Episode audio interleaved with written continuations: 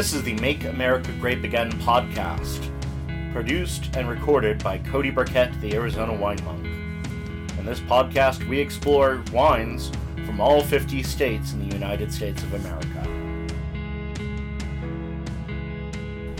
Welcome to episode 12 of Make America Grape Again. I'm your host, Cody Vladimir Burkett, the Wine Monk, CSW. And I'm not. Gary has returned with us for a mystery. Our focus today is California. California cab. Pfeffer. Or is it? Bum bum bum! There's one thing we know it is certainly not Cab Sauv. Yes. So, the wine is the pretty young thing, PYT Nouveau, uh, carbonic maceration Cab Pfeff. This is sourced from Enz Vineyard in the Limekiln Valley, which is the Limekiln Valley AVA, which is in the Central Coast AVA, named in 1982, which has 2,300 acres, mostly planted in Mourvedre and Zinfandel, but there's also a vineyard that's planted to a mysterious grape called Cabernet Pfeffer. But is it really? Because most research seems to think that Cabernet Pfeffer doesn't really exist, correct? Exactly. So, according to the Big Red Wine Book, uh, which even opens up with Does Cabernet Pfeffer really exist? Hence where I stole that line from. Said to be supposedly a cross of Cabernet Sauvignon and an unknown parent obtained by William Pfeffer in the 1880s in the Santa Clara Valley, California. This was a varietal that was allegedly destroyed by phylloxera in the 1890s, but supposedly Pfeffer was he's reported to have bred a better version as a seedling and grafted it onto resistant rootstocks. You realize they can't see your air quotes, right? Oh, oops. Just expect air quotes about every other five minutes uh, on this one. So the idea is that this new, air quotes again, Cabernet Pfeffer is in reality a sibling of the original one. However, it's said to be also identical to a very old Bordeaux variety called Gros Verdot. And Kenneth Volk, who um, actually is the owner of this vineyard, has shown this to be true via personal communication and DNA profiling that's been done.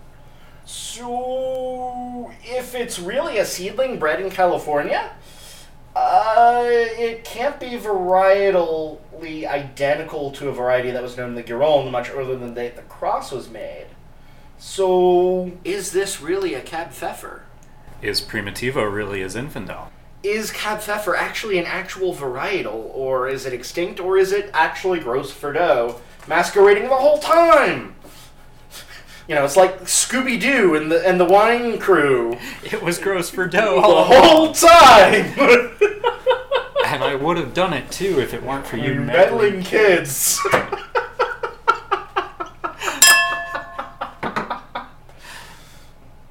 So supposedly, plantings of vines called Cabernet Pfeffer are so limited that the variety is not even mentioned in the official California grape acreage for report for 2010.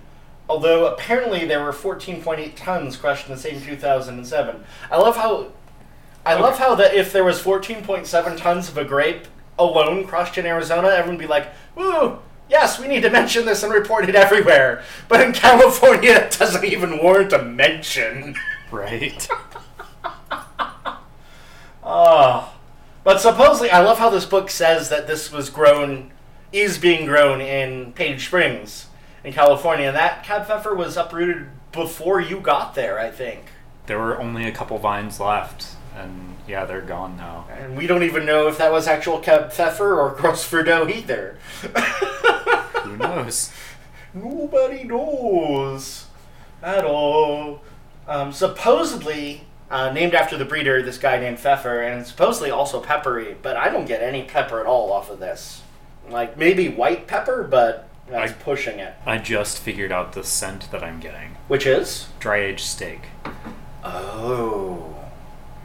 raw, uncooked, fresh out of the dry aging room. Like when you just stick it right in your face to smell it and see the quality of the meat. That's it. We I was originally thinking movie theater popcorn butter, but no, it's totally a dry aged steak in a glass. Along with some fruity character. And this is uh, also a, uh, a 15%. too, so it's big. This was made using a process called carbonic maceration. Uh, Gary, could you walk us through uh, what that is? Yeah, so explicit can I be on this? Um, We well, want to keep it family friendly?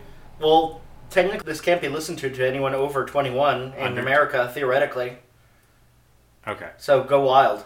Okay, so back to what we were saying. Carbonic maceration is pretty interesting. You flood a vessel with carbon dioxide to displace all of the air and oxygen present. You dump your whole clusters of grapes in, seal it up, and leave it the fuck alone. Don't touch it.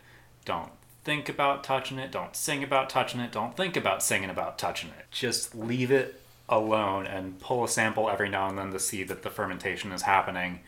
And in a reasonably short amount of time, everything will ferment in an anaerobic environment and create a really light, playful red wine that's easy to drink and easy to drink really, really early. Speaking of playful palates, I finally figured out what the palate of this one makes me think of too. Makes me think of a waffle with whipped cream that has like raspberry sauce, like dripped, like drenched all over it. It's got this yeasty character, which makes sense because this is a wild ferment, and then you saw the the yeast that was in the bottle still a little bit. Yeah. Yeah, I totally get the waffle and the raspberry syrup. Totally. Yeah, I, I fucking love this. this is so much fun. Ah, and they said California Cabernet, air quotes again, was boring. This is way too much fun. Yeah, this is. It's got a nice. The finish is still going too. It's got some acidity, but it's got that crunchy yeasty character. It's kind of like also like if I was gonna personify this wine, it's like a hippie running around barefoot who like doesn't ever shower, but she's so much fun. and like and smells like dry aged steak. and smells like dry aged steak, but covered with fruit syrup. the Song of Solomon, this is not.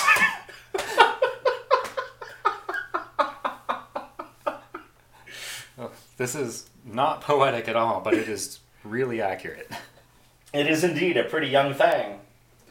So, I'm going to read the, the label here. It says unfiltered, which it definitely was. We were talking about the yeast in the bottle, and raw. Um, which I guess there goes the dry aged steak.